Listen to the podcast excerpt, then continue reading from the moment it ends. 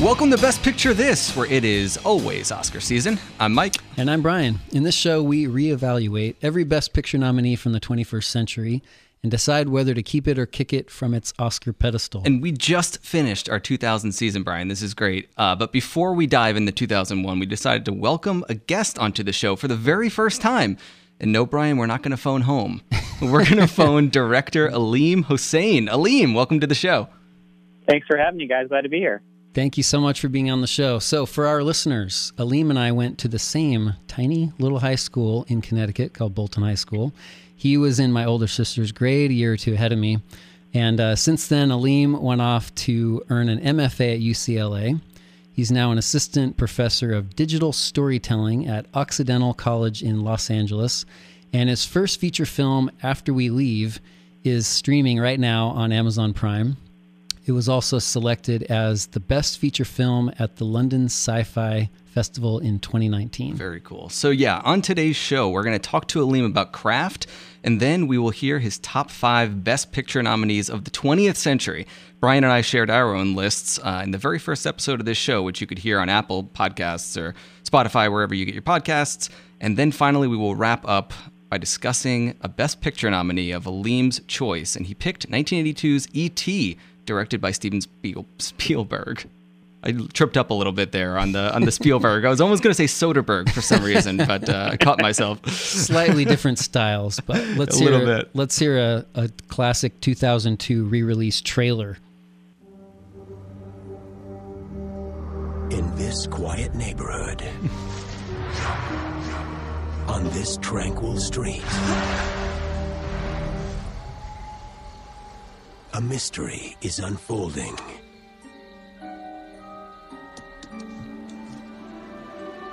And an adventure is beginning. Again. I'm keeping him. In March 2002, Steven Spielberg's masterpiece returns to theaters everywhere. What's he doing? E.T. Phone Home. Home. Like you've never experienced it before. With enhanced visual effects. Never before seen footage. And a digitally remastered soundtrack. Next spring, take the journey What are you waiting for? Let's go! and experience the excitement as E.T. returns home to the big screen for a new generation to discover what the rest of us will never forget.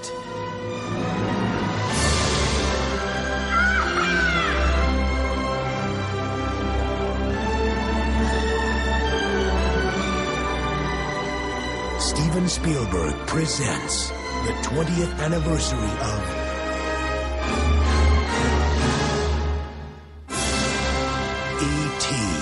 Extraterrestrial.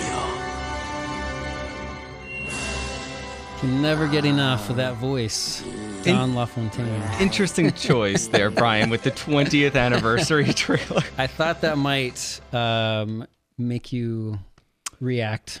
It, it did. It's only 20 years old, so I guess that's But- not so bad. So but, here's uh, why I chose the 2002 version of the trailer Mm-hmm. is that it it's interesting because here we are 19 years after that. You know, this is 40 years Mm-hmm. old this movie. So my question is does it hold up? Aleem Hossain, does it hold up? You know, this question of whether a movie holds up is like to me like a really, really fascinating one, and my my opinion about it has shifted over time. Uh, and so I, my answer now is yes, but that doesn't mean that I don't think there's things about that are dated. The reason I think it holds up is that I think it, like, it is a film that knew what it wanted to be, and it's like the very best version of that thing. I think it Mhm. wanted to be like a a combination of a really intimate film about just a few characters, but also like be provide more awe and like spectacle than like movies had seen up until that point. and that was like Spielberg's sweet spot for a long time. And I think this movie is like the pinnacle of that. Like he has movies that I think are even better at spectacle and maybe better at emotion, but in terms of like the intimate emotion in the spectacle, I think it's the best thing he's done. Um, and uh, and so I think it does hold up for that reason. I watched it with my kids pretty recently, and they were definitely gripped by it. Yeah, I think um, the the thing is um, when Spielberg re-released it in 2002, he did like hype up some of the uh, special effects and then afterward kind of regretted it. I thought Yeah. that was Yeah. kind of interesting. It doesn't need it. I, I don't. Yeah, I don't I don't like when think so these either. directors do that. Stick with the original because it, it works as a timepiece after a while, It and then it still works as a movie. I mean, uh, to me, this Yeah. totally holds it's up. It's like you're embarrassed though that your kids watch it and say like, "Oh, look at that CGI. It's Yeah. terrible." hey, Aleem, let me ask you: How old is your kid? So I have um, a, a six-year-old and a nine-year-old. A six and a and nine. Yeah, and they were just. It was so interesting to see. Like, it, what watching the film with them, I realized the like actual like stakes of the movie were more visceral for them than a lot of the stuff they watch now. You know, like they'll watch a Pixar movie where sometimes like there's supposedly as much jeopardy or stakes or problems. But I think there's like a realism to what Spielberg's doing, even though it's about a strange alien visiting a little boy that like when ET was like in the hos, you know, in the hot, the sort of doctor scene, or like when they're being chased, you know, by just a minivan, basically, right? It's not like the huge, you know, Marvel spaceship. Those moments felt scarier to them than like much larger scale and bigger spectacle moments now. And I think it has something to do with the fact like how actual sort of realist he is in making the movie. Yeah, totally. So we'll talk a lot more about ET um, in a few minutes, but first we're going to ask some questions about your career, your craft. So I know you, I gave you these ahead of time, so um, they, they, the answers better be good. That's what I'll say. Don't let us down, I'm ready, Aleem. bring it. So in 2019, you know, when the, when your movie After We Leave was released, uh, you won Best Director at Berlin Sci-Fi, and then it won Best Feature at London Sci-Fi. So what does that do for your confidence as a filmmaker? I this is a really interesting way to think about those awards. What does it do for my confidence? When when when I saw that question, the thing I realized was it does very little actually for my confidence as a filmmaker. If I think of that question as like me just isolated thinking about like I want to make art or I know what I want the film to be, because really that question of myself and my abilities. A, I think I'm always trying to get better, but I have enough confidence. Like I think I know what I want to do. Where the award matters is in the big question, and where I always have anxiety is: Will the film find an audience? Will it be validated externally in the ways that it needs to be for me to get more opportunities to make more films? Uh, I'm someone who makes films that don't always have a huge commercial audience, but even so, I need to know that it can get that smaller audience I was aiming for. And so the, the real value of the awards was someone other than me or like say my mom saying this film has merit. And again, that, that what was great about that was I made this really small film that has no big movie stars, and I feel confident that it's the film I wanted to make. But will, will it have a life? And the, what the awards did was they changed the entire trajectory of that film from a film that had been rejected by a bunch of festivals, and I didn't, I couldn't find a mainstream distributor just having made it. But then all of a sudden, these sci-fi film festivals embraced me. I got these awards, and that's what led to I sold the film, and it you know went on to Amazon. So that was the real impact of those awards. So I'm super grateful uh, for for the validation for that reason. Well, yeah, we talk about that a lot with the Oscars. Actually, you know, Yeah. They you you give look you, they give some power to the movie. they give some power. It's sort of the point to me anyway of, of this podcast is kind of trying to figure out if the Academy gave that power to the right movies of the year. You know, Yeah. sometimes you look at a year and you think three of these movies really feel like they shouldn't have gotten the recognition. At least three. Yeah. Yeah. I mean, we- we did a season in, of uh, 1999, you know, and The Matrix and Yeah. Fight Club got no love, and The Cider House Rules got got the, the credit instead. And Speaking of which, Aleem, I need to insert this question because you have to break, you have to resolve this problem that we have. Okay. Which is better, Fight Club or The Matrix? Oh God. Come on. um, that it's just. I mean, I, I, I think ninety. The reason ninety nine comes up is because of that. You know, just like, can you believe both of those are not there? yeah. Uh, I I'm going to tell you that uh, for me, um, I think that I think Fight Club. If I have to say better, it's such a hard thing. I think Fight Club is better. I think The Matrix was more impactful on cinema. That's a I, good that's a good answer. answer. It's probably true. I just think the acting puts Fight Club, you know, ahead of The Matrix. Anyway, we'll move on to the next question. You are uh, on your bio. You talk a lot about augmented reality, virtual reality. So what? And your your your your your, your title, you know, your is a digital storytelling, you know, professor. So Yeah. what will the moviegoer's experience be like in ten years? Will it include virtual reality? If so, then how does that how does that happen?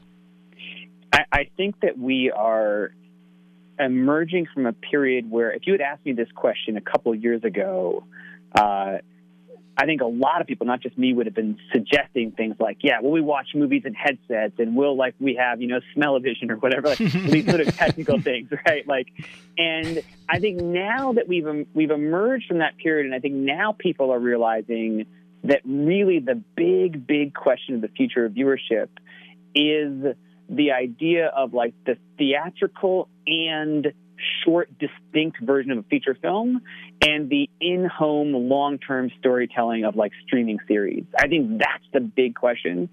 And I actually think that a lot of these other things that seem like they're more immersive, like virtual reality, augmented reality, are going to be big technologies in our lives. I think viewership, though, the real question I have is 10 years from now, like, do I still go sit in a movie theater and watch a story that has a beginning and an end in 90 minutes to two hours that stands on its own? That I left my house to go see, that I can't pause when I want to go get, you know, uh, another drink out of the fridge, um, and that I see with other people. And I feel like that is disappearing, but and I have some mournfulness about that, but I actually think that we're, you know, like, we're seeing like already these categories are being blurred. Like, you know, this year is the Small Axe series of films made by Steve McQueen going to be nominated for Emmys or Oscars? Maybe both somehow. Are they films? Are they TV? I don't know. So I actually think the technological questions are dipping away largely because I think home theater stuff is getting so good that that's going to be what actually becomes the new norm. And some of these like flashier things, which I do work in and study, I don't actually know that they're the future of the film industry. I think they are going to be adjacent technologies. You know, I think that's probably true. When I asked the question, I thought you were going to say, "Oh yeah, we're going to be doing VR and AR," but but I think that it may just be basically like a gimmick, like 3D. You know, you go, Yeah. it, it might really boost a theater uh, box office uh, temporarily, but it's not really, you know, ultimately really part of the movie. Um, but In fact, there may be a future where the movie theater is the one place you go where you get to switch off your augmented reality life and just watch one thing. You know, Yeah. like it'd be funny if the movie theater becomes the cave of isolation we crave in the midst of our augmented life. I mean, honestly, that's kind of one of the reasons I like going to the movie theaters even now. You know, right now you're at home, and if I'm on the couch, so many things could happen. You know, th- Yep. that, that could be distracting. And just mm-hmm. your phone sitting next to you is kind of enough of a mm-hmm. distraction. When I go to the movie theater, I leave it in my car. Yeah. And Yeah, that's kind yeah. of freeing. You, could- you could you that's can a pay little full attention. That's a little too far, Mike. no, you can't leave it in I, the I want car. no contact, Brian. So, um, next question: How, Aleem, how does your technical expertise enhance your movie watching experience, and how does it ruin it? Hmm. when I first started my film education, there was this period which I think of sort of like as a as a valley, a sort of trough of viewership experience, which was I was so new to learning the stuff that all I could do was see it.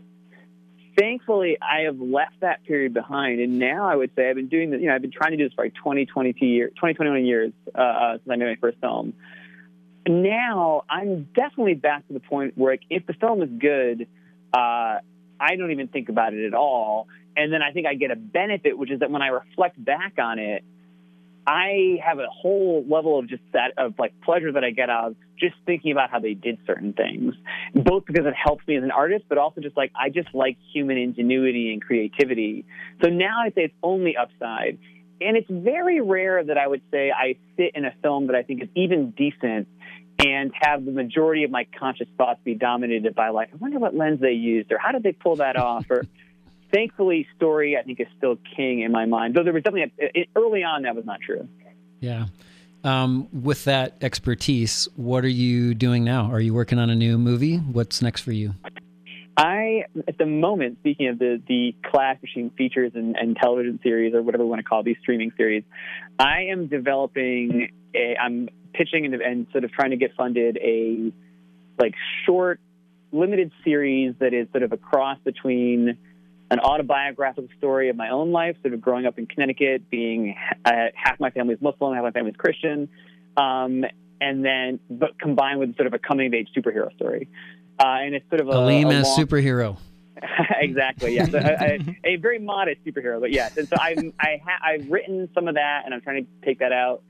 And then I'm actually in the process, as an antidote to having just finished the whole feature film that I wrote and direct directed. I'm making, especially in pandemic times when I can't get out that much. I'm I'm actually working on just two really small, short experimental films that have no commercial value, very little reach, but are just sort of like creatively satisfying exercises. And so I'm sort of balancing my like, you know, mass appeal commercial TV idea with these like two little short films. Very good. And do the Oscars matter to you, Aleem? They better because you know this show. But do I they am. matter to they you as matter, yeah. They matter a lot. There was something you guys said in, uh, in one of your earlier episodes, I think, where, where you talked about just like, you know, like, uh, do they get it right? And, and and what we just talked about now, like, you know, what do they add to a movie? They matter a lot, but they are like a very mixed, painful bag for me sometimes. Where I feel like I love them. I love movies so much, so of course I'm going to love the biggest award show there is for them. And yet at the same time, yeah, like when I was younger, even just the idea that someone would pick the best one that I didn't like was painful. Mhm. Like I think when you got in the world, and you're like, oh man, like, and you want to argue it, or like, because really what's happening is when someone likes something that you don't, or vice versa, you have this. There's a sense that like, oh, are they rejecting me, or do I not get them? And then on top of it, and this is the thing that I think I struggle with the most now. The longer I've spent actually working in Hollywood, the more I see the actual, like, real life financial career opportunity impact the Oscars have, where I think some of the oversights or missteps, like, really have, like, real world implications, you know? Um, a- and, and so I would say I now have a, they still have a, a grip on my heart, but I have a very tormented relationship with the Oscars. yeah. Yeah, that's a really good answer. And and. I, I feel kind of similarly because the idea of saying that one movie is better than the other is ridiculous. You know, in and of itself, it's a ridiculous question, but it's fun to rank things. It's fun. It's It fun to rank things. And so when, I kind of like to look at it more as like a sociological study. I you know, think- why were yeah. these films nominated? Why do Yeah. we care about these? And then and then what does it mean for the people who made them? And it kind of just gives like a I mean everybody likes to talk about movies and it kind of mm-hmm. gives gives a reason a structure in a way to the debate. Yeah. Um, so let's talk about more movies. let's talk about more. From the 20th century, 1929, the first Oscar ceremony, to 1999. Aleem, can you give us your uh, your top five movies of all time? I can indeed. So uh, I'm going to go. Well, I, think I'm guess I should clarify. So, sorry to interrupt. It's not Yeah. your five mm, favorite movies of all time. It's your five favorite Best Picture nominees. Exactly. That could be a little Does bit different. limit it. It does limit it. Yes. Yes, it does. It does. Um, so yeah, so uh, the five, if we're talking 20th century, that really immediately came to mind for me were uh, The Thin Red Line, Mm-hmm. Pulp Fiction, Apocalypse Now, Lawrence of Arabia, and The Red Shoes. I uh, you know, and as I compiled those five movies, I, like you say though, I had five that are equally important that are not even nominees for Best Picture. You know, and I think that that's really interesting.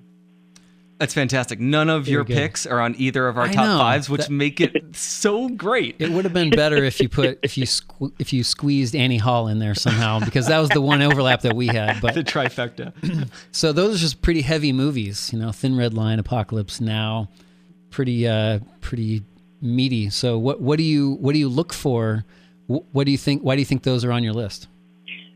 all of those movies are on my list, I think, because while watching them, I had sort of like, uh, this is going to sound very highfalutin, but like I had transcendent moments, Mhm. which is to say, beyond just story, I had those moments where I was just caught up in the flow of like emotion.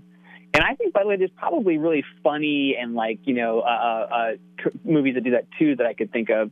But like when I think about the Thin Red Line or um, uh, like or, or Pulp Fiction or Apocalypse Now, like there are just these moments where what's working on me is sound and music and a combination of images. And I couldn't even put into words what's happening, but a thing is happening that is like transporting me into a different sort of zone. And I will say that as a filmmaker and as a film fan, uh, I I want movies to do more than just tell me a story. Like I want them to put me in that visceral mode because I also love novels, you know, and, and, and I love comic books, which can tell different stories a different way. I really crave those moments where I'm like, wow, like all the senses were activated here, and I kind of went into like whether it's a meditative state or a shock state or a poetic state, you know, or or an, or an adrenaline state. Like I like that mode. Yeah, That's I- the power of movies, right? It is. Uh, We talked about that multiple times too on the show. That I I want a movie that does something that only a movie can do. Because I agree, you know, novels do things that are great for me too. Um, but when you can get it all working at the same time, it's it's pretty magical. Something clicks, you Yep. know, and it's like a weird sort of magic when all you know, all those things kind of come together at the right time, and Mm-hmm. something inside of you just connects. You know, it's it's it's a good thing. Indeed. All right, so let's go to ET. yeah. We've been teasing ET long enough. um, so, Aleem, do you want to start out by telling us about a scene and why you think it's great? Yeah.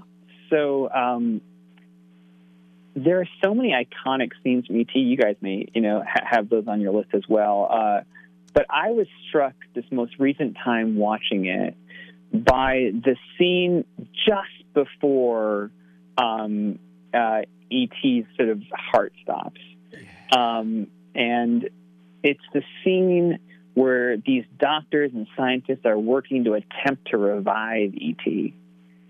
It's so great. And yeah, and when I watched that scene, I was there's a couple things jumped out. The first one I sort of touched on, but I'll say it sort of more explicitly now, which is to say, you know, Spielberg chose to film that with the with terms of the actors and their performances and the camera and the sound. He chose to film it in a way that you could imagine him filming an ER crisis scene that didn't involve an alien. And like just that choice, I thought was super powerful because uh, you know, what it's taking advantage of is we all are familiar with the idea of like the medical crisis scene. And he basically is like, I'm going to approach it like that. And so just that choice, as opposed to, you know, there's so many, like I think about movies today, and again, like I, for example, I like a lot of the Marvel movies, but if this scene was in a Marvel movie, this government team would have had this like 40 inch flat screen TV that they wheeled in that could do an exact anatomical 3D graphic of ET's body. There would have been like a special science crew that could like scan him and analyze his DNA. But no, like in this scene, we're like in a crowded, underlit, low ceiling space with like uh, ill fitting scrubs on the doctors. And like they're kind of sweaty and uh, not organized and they're just trying. And then when you think about how he enhanced it with his choices, like he if you watch that sequence, I don't think there's a single shot that is what we would call, like in this film, is a clean shot, which is is it just the subject of the shot and no other bodies or pieces in the way of the camera. Mhm. In that scene, like every time there's a shoulder moving, there's a tube flying. You know, when we do see Elliot, he's like halfway, but half on screen between like three or four bodies. And the thing I most noticed was that in my memory, we were cutting back and forth to seeing Elliot and then ET, Elliot, ET. But when I watched it, we go this long stretch with no reaction shot from Elliot or anyone else. It's just doctors in chaos. And I think again adds to the anxiety because we're like, we're rem- we're just like watching, you know, as, especially as a kid. Like I was watching adults, and I didn't know what adults are doing, Mhm. and I'm not seeing the kid. I don't know what's happening. And then he Spielberg sort of withholds it. He withholds it, and then they put the the paddles on and they go clear, and it's this terrible moment where the body jerks from the you know from the paddles from you know doing the defibrillation, and then he cuts to Drew Barrymore for the first time, and she just like flinches when that happens. And because we haven't gone back and forth, like seeing her was so like like new again, I really felt like oof the emotional impact of that. And then we went right back into chaos, noise, overlapping dialogue. Um, and even the way the the actors are performing, they're not really what we'd call like performing for the camera, which is to say that they're not like opening the camera, they're not bothering to enunciate every word. They're acting in a realist way of like they're in crisis, they don't know what they're doing.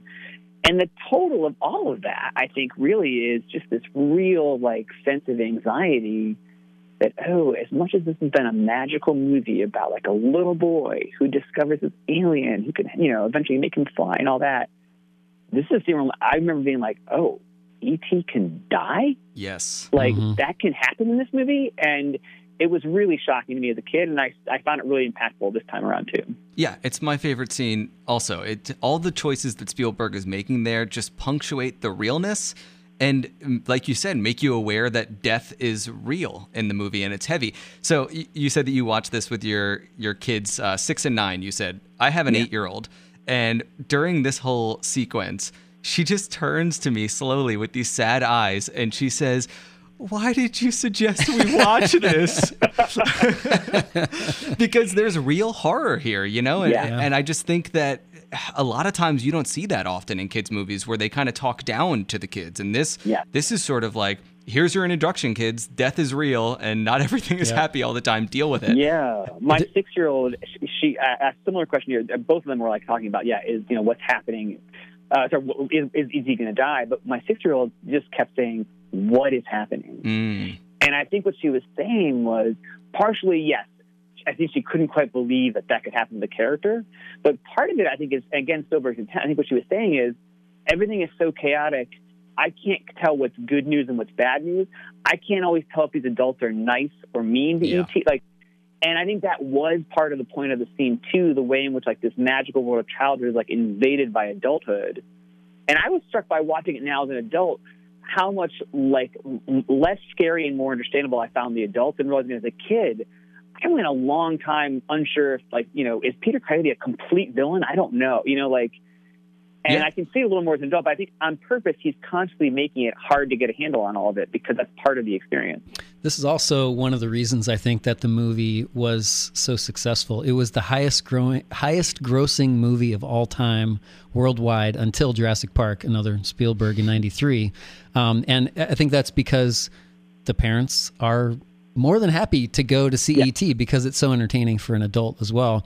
My thought, the the image that struck me the most was, you know, you see these uh, the orange sky uh, right before all this is happening, and these guys in the hazmat suits come up over the over the horizon, and it looks like Stanley Kubrick, you know, a- this alien kind of shot, but they're all silhouettes, and it's like the adults are the villains, and and you don't really know. A lot of those uh, people in the the ER sort of scene were actual medical people and they're saying real medical jargon you know they're not all actors. So i think that goes to that realism that realistic style.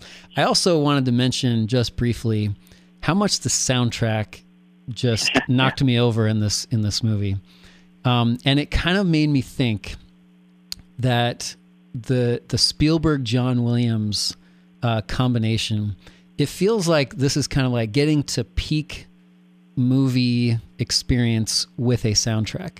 Um, you start to like I think sometimes this kind of overblown it's it sort of feels like it's like overblown uh, symphonic kind of approach that is not really done as much now. I, I wonder if it almost feels like they did it, they perfected it, so we can't really do the same thing anymore. That's kind of what was going through my mind. There's so much music going on, but it all seems so perfect and it and it works. Um, Can so I just wonder- say though, yeah. did, did you? There were a few times when I was watching. you this, think it's too much? I, I did feel I, I love John Williams love, can do no wrong. I love the theme. I think the music is all good, but I do think that it was a little bit overused. It's a lot of repetition with the ET theme. But also, did you ever think while you were watching this that they felt like some of the songs um, kind of felt like Star Wars B sides?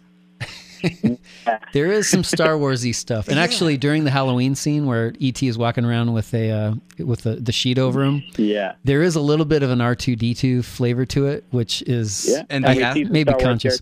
Plus Yoda walks by, so you know And the astronauts breathe exactly like Darth Vader. Yeah, I, yeah. I mean, there are a lot of tie-ins. there were. Yeah. Can I tell you that when I when I was a kid, like for me, Halloween had always happened at night, and so when I saw that image of trick or treating in the day in California, Yeah. I literally didn't know what was happening. It, like that was almost as sci-fi a moment as the rest of the movie. It's sort of like it's sort of like seeing Christmas lights with no snow. I mean, when I moved to Florida, you know, you're in California. What is this? That's not Christmas. You can't have Christmas lights in your house. So I just want to say one more thing Yeah. about we're talking about these heavy themes, and, and the movie kind of introduces kids to death in a way.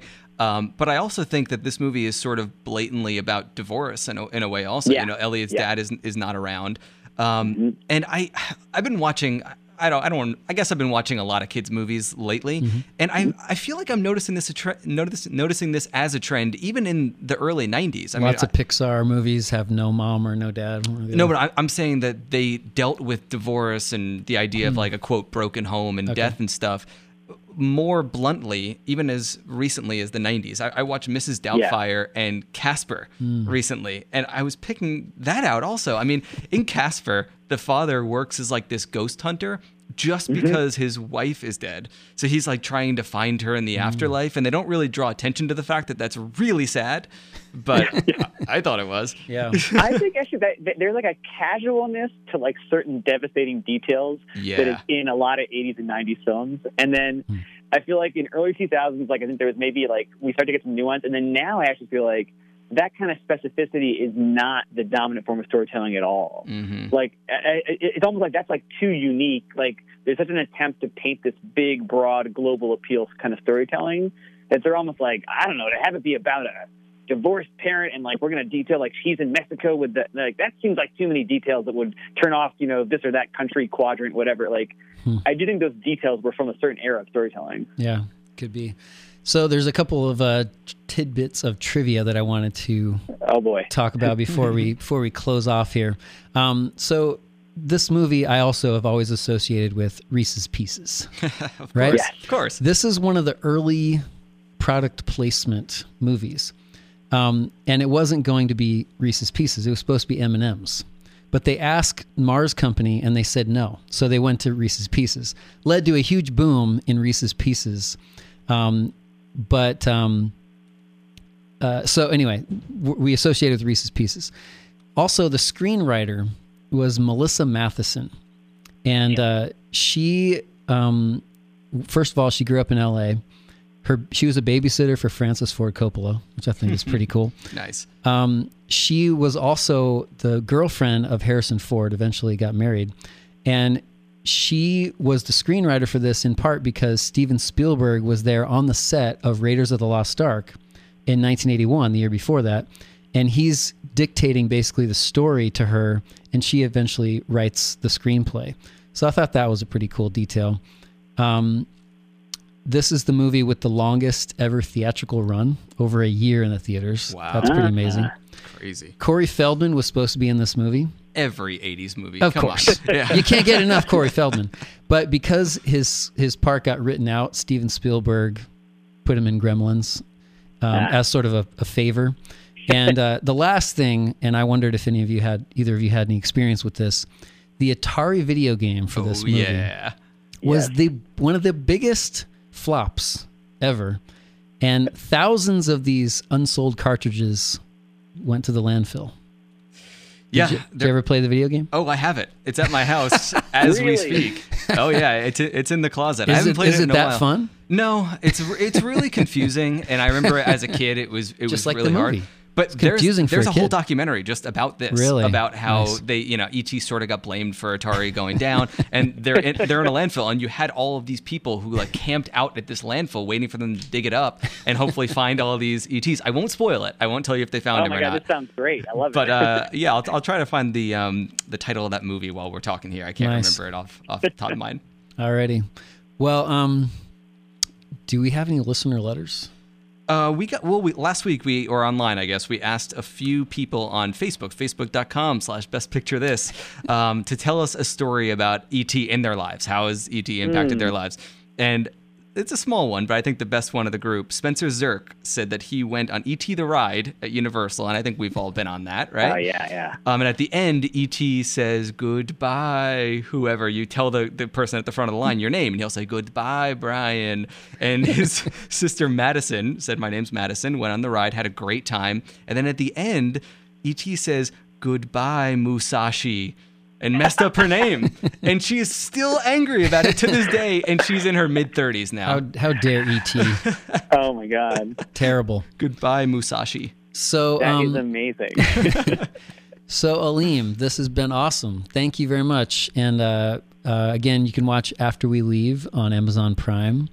Um, uh, in the next episode on the show, we will begin our 2001 series. Uh, we'll reevaluate the Best Picture nominee Moulin Rouge. It's a postmodern musical about a young writer named uh, played by Ewan McGregor and his love affair with the beautiful and dangerous Nicole Kidman, directed by Baz Luhrmann. Yes, and that By the way, that is one of the greatest oversights of the Best Director Oscar. Yes. Yeah, I agree. It's Baz Luhrmann for that movie. I totally yeah, agree. I, I have that in my notes to talk about next time, so I'm glad you brought it up. uh, that documentary um, about ET and Atari that's called Atari Game Over. Uh, last I looked, it was Nice. on Netflix streaming, so check that out. Uh, but yeah, we want to hear from you guys. Uh, if you have any notes about this show, about ET, about anything, let us know. You can find us at bestpicturethis.com or on Facebook and Twitter at bestpicturethis. Thanks to WNZF and Mark Gilliland for producing. And also, please remember to rate, review, and subscribe to the show wherever you get your podcasts. Thank you for listening. And for any corporate executives out there, Best Picture This is just like ET, open for any product product placement. we'll take Reese's Pieces, M&M's, anything you want. We're ready. Email us at bestpicturethis at gmail.com. How about Werther's Originals, Brian? Uh, Yes, sure, all day, sure, anything, all day. anything. But I'll eat it on the on the on the sh- on the set. All right, kick it.